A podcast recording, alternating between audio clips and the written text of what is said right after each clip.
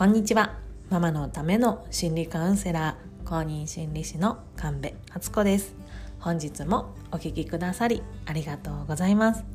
こちらの番組は家事に仕事に子育てにいつも自分を後回しにして頑張るママのためにお送りしております。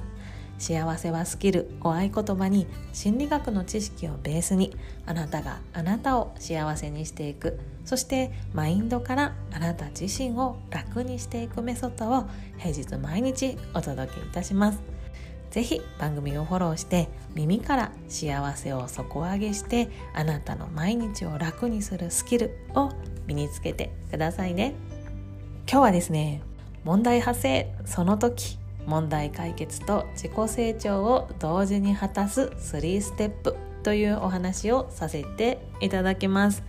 そう問題がね発生した時にどう立ち振る舞うのかっていうことをね、えー、ご紹介したいと思います。その3ステップをね先に紹介してしまいますと1つ目は悪いあの人かわいそうな私にとことん浸る。次にステップ2がこれからどうするか。そしてステップ3がこれからすることを一つ決めて実行する。この3ステップです。そうこの話はですねアドラー心理学について書かれた本「幸せになる勇気」にね出てくる三角柱の話をね読んで感じたことをシェアさせてもらいますね。この話この三角柱の話ですねご存知でしょうか？簡単に説明させていただくとこう三角柱を正面から見た時って見えるのって2つの面だけですよね。もう1個の面って正面から見た時は見えないですよね。でこの見えてる面にはその2面にはそれぞれ悪いあの人かわいそうな私っていうのがそれぞれ書かれてるんですね。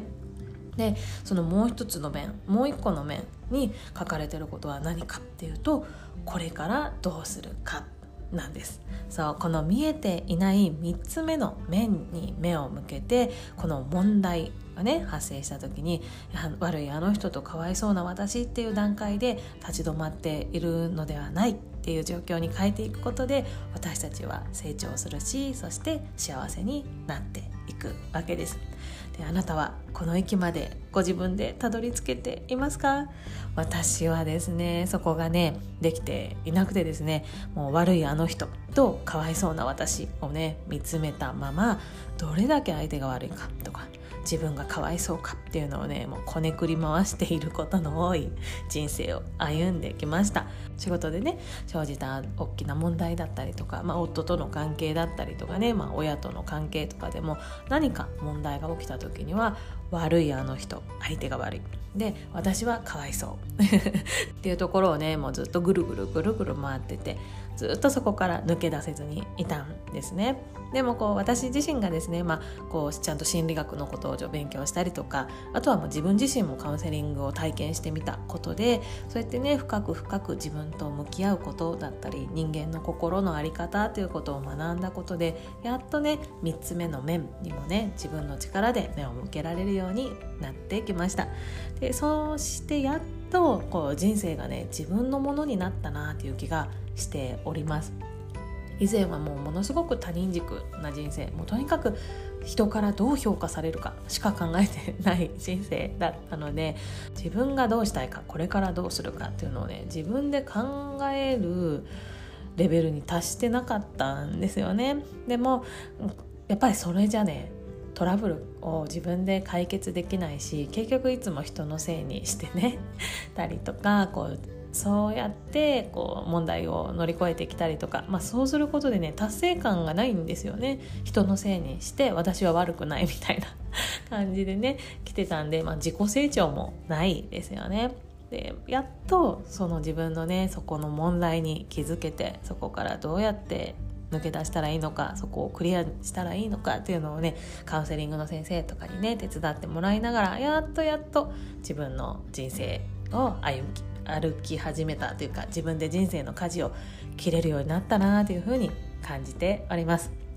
でこのね視点の切り替えをね自分でできる方っていうのももちろんいらっしゃると思うんですけどなかなか自分では難しいんですよね。なので初めはね客観的に物事を見てくれる第三者にね手伝ってもらった方がスムーズにいくと思います。体験したことであこうやってやるんだなっていうのが自分の体にね染み込んでその後からはね自分で取り組んでいけるようになると思うんですけれども最初はねプロの手とかそういうのが得意なお友達とかにね協力してもらうことをおすすめします。でこうね問題が起こったっていう時にその物事とその問題とね向き合う時私たちってついついその原因を探してしまいがちじゃないですかなんか悪いのは誰だみたいな原因は何だみたいな。でもそれってまあ、もちろん物事の理解その問題の理解するっていうのの手助けにはなるかもしれないけれどその原因を見つけたところで止まってしまっていては前に進めないんだっていうことを一つ心にね留めておいてほしいなって思っております。あの原因がね分かってあやっぱりねあいつのせいだ。で止まっちゃうと結局問題は解決しないあの人が悪いって終わっちゃうんですけれどもそれだと成長もないしまた同じことを繰り返しちゃうんですよね。なのでその原因が分かったらじゃあこれからどうするかを考えるところまでがセットなんだっていうことを今日は声を大にして伝えさせてください。でここまでがステップ2なんですけど次にねステップ3に進んでいきます。そうこれからどうするかを決めたらそれを実際に行動に移していくわけなんですけれどもこれからどうするかとね考えて出てきた結果がこのままでいいとかねこのままを維持するっていうものであるのならばそのままを維持するっていうのがあなた自身納得できるのならそれがもちろんその時の答えなのでそのままを続けてください。でもね何かを変えたいって思うのなら一番取り組みたいことのうち一つだけを選んで細かく細かく行動計画を立てて取り組んでみてほしいんですね。でまあ行動計画っていうとちょっとね難しいというかゲーって なるかもしれないんだけども具体的に言うとじゃあいつやるとかじゃあ必要なものは何を準備したらいい？どこかにどこかに買いに行くならどこに買いに行く？とかじゃあ誰とやる？とかねそういうのを細かく細かくイメージしてそれから取り組んでみてください。その積み重ねをすることでですねこう何か問題が発生してあなたの前にねボンとあの三角柱が出現した時に悪いあの人かわいそうな私を見てそこでただ立ち止まるっていうんじゃなくてこれからどうするかまでをね考えられる癖がついていきます。ただ一つねここでお伝えしておきたいことがあの悪いあの人かわいそうな私を考える時間が悪いわけじゃないっていうことです。そう。1ステップ目のね時間が無駄じゃない。やっちゃいけないっていうわけじゃないっていうことです。その時間も本当に大事なんですね。そんな風に思っている自分あの悪いあの人かわいそうな私っていう風に考えていること感じていること思っている自分てかね自分の感じていることっていうのをしっかり味わって理解してからじゃあこれからどうするかのステージに進んでくださいね。なんでかっていうとそのね悪いあの人とかかわいそうな私っていう風に感じてる部分をこうこんなこと考えてる暇ないとかこんなこと考えてたって意味ないって思っちゃうとその時にね傷ついた自分の気持ちだったりとか感じた怒りっていうのがね消化されずにそのままね心の奥底にねずっと溜まっていっちゃうんですよね。そうなのでこう問題が解決したかのように見えてもその一番最初の自分が傷ついたとか怒りを感じたっていうところが心の底にずっと残ってるので結局それいつか爆発しちゃうのでまずはちゃんと悪いあの人かわいそうな私を感じてる自分をしっかりしっかり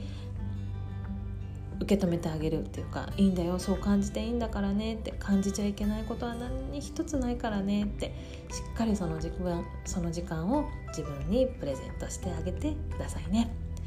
で今ねこの3つのステップお伝えしましたけれどもこれね結構一人では難しいと思います。私自身もね難しいです。ね、でもそういう時はねその第三者、まあ、カウンセラーの先生だったりとか、まあ、コーチングの先生だったりとかにね協力してもらいながらやってもらえたらなと思うんですけどもちろん私もねお手伝いできるので是非ね公式 LINE にお気軽にメッセージをお送りくださいね。公式 LINE の登録についてはこの番組の概要欄に貼っておりますのでそちらからどうぞご登録ください。ということで今回は問題が発生した時の向き合い方として問題解決と自己成長を同時に果たす3ステップを紹介させていただきました。その3ステップとは1ステップ目が悪いあの人かわいそうな私をしっかり感じきるっていうこと。で2ステップ目がこれからどうするかを考える。そして3ステップ目がこれからどうするかの結果することを一つ決めて実行に移す。この3ステップです。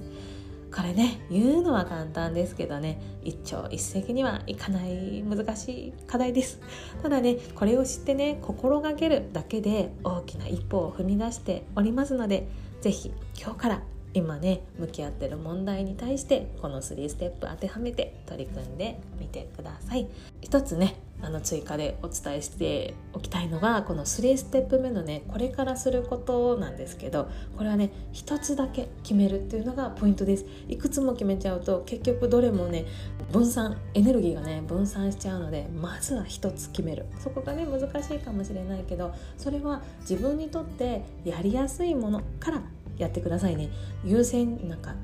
これをやった方が確実に問題が先に進むけどでもこれ本当はやりたくないんだよね。っていうものよりかはこれをやっても進み具合はちょっとかもしれないけどこれならできそうだな。っていうところから始めてみてください。一つやるとねドミノ倒しのようにパタパタパタっとね物事進んでいきますのでぜひぜひそれを信じてやってみてくださいね。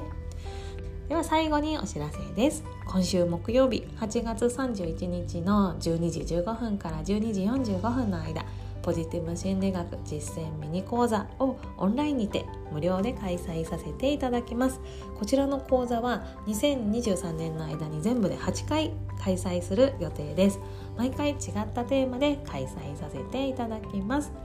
初回はですねネガティブ感情との付き合い方ですね。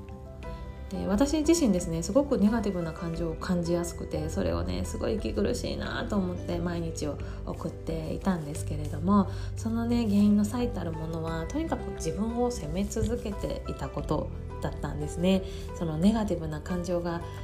現れるたんびにこんな風に考えてる私はダメだとかねこんなこと思ってるからうまくいかないんだとかねまたはそんな風に思ってる自分に気づかないふりをしたりねそんな風にして毎日を過ごしておりました。がそれ自体が生きづらさの原因の最たるものだったんだなということにやっとね気づくことができました、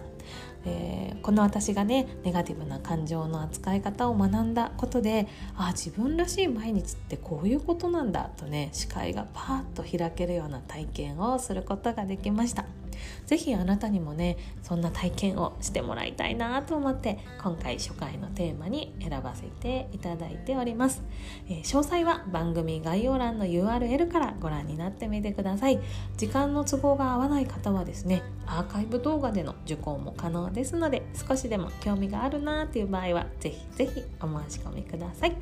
あなたからのお申し込みお待ちしております。ということで本日も最後までお聴きくださりありがとうございました。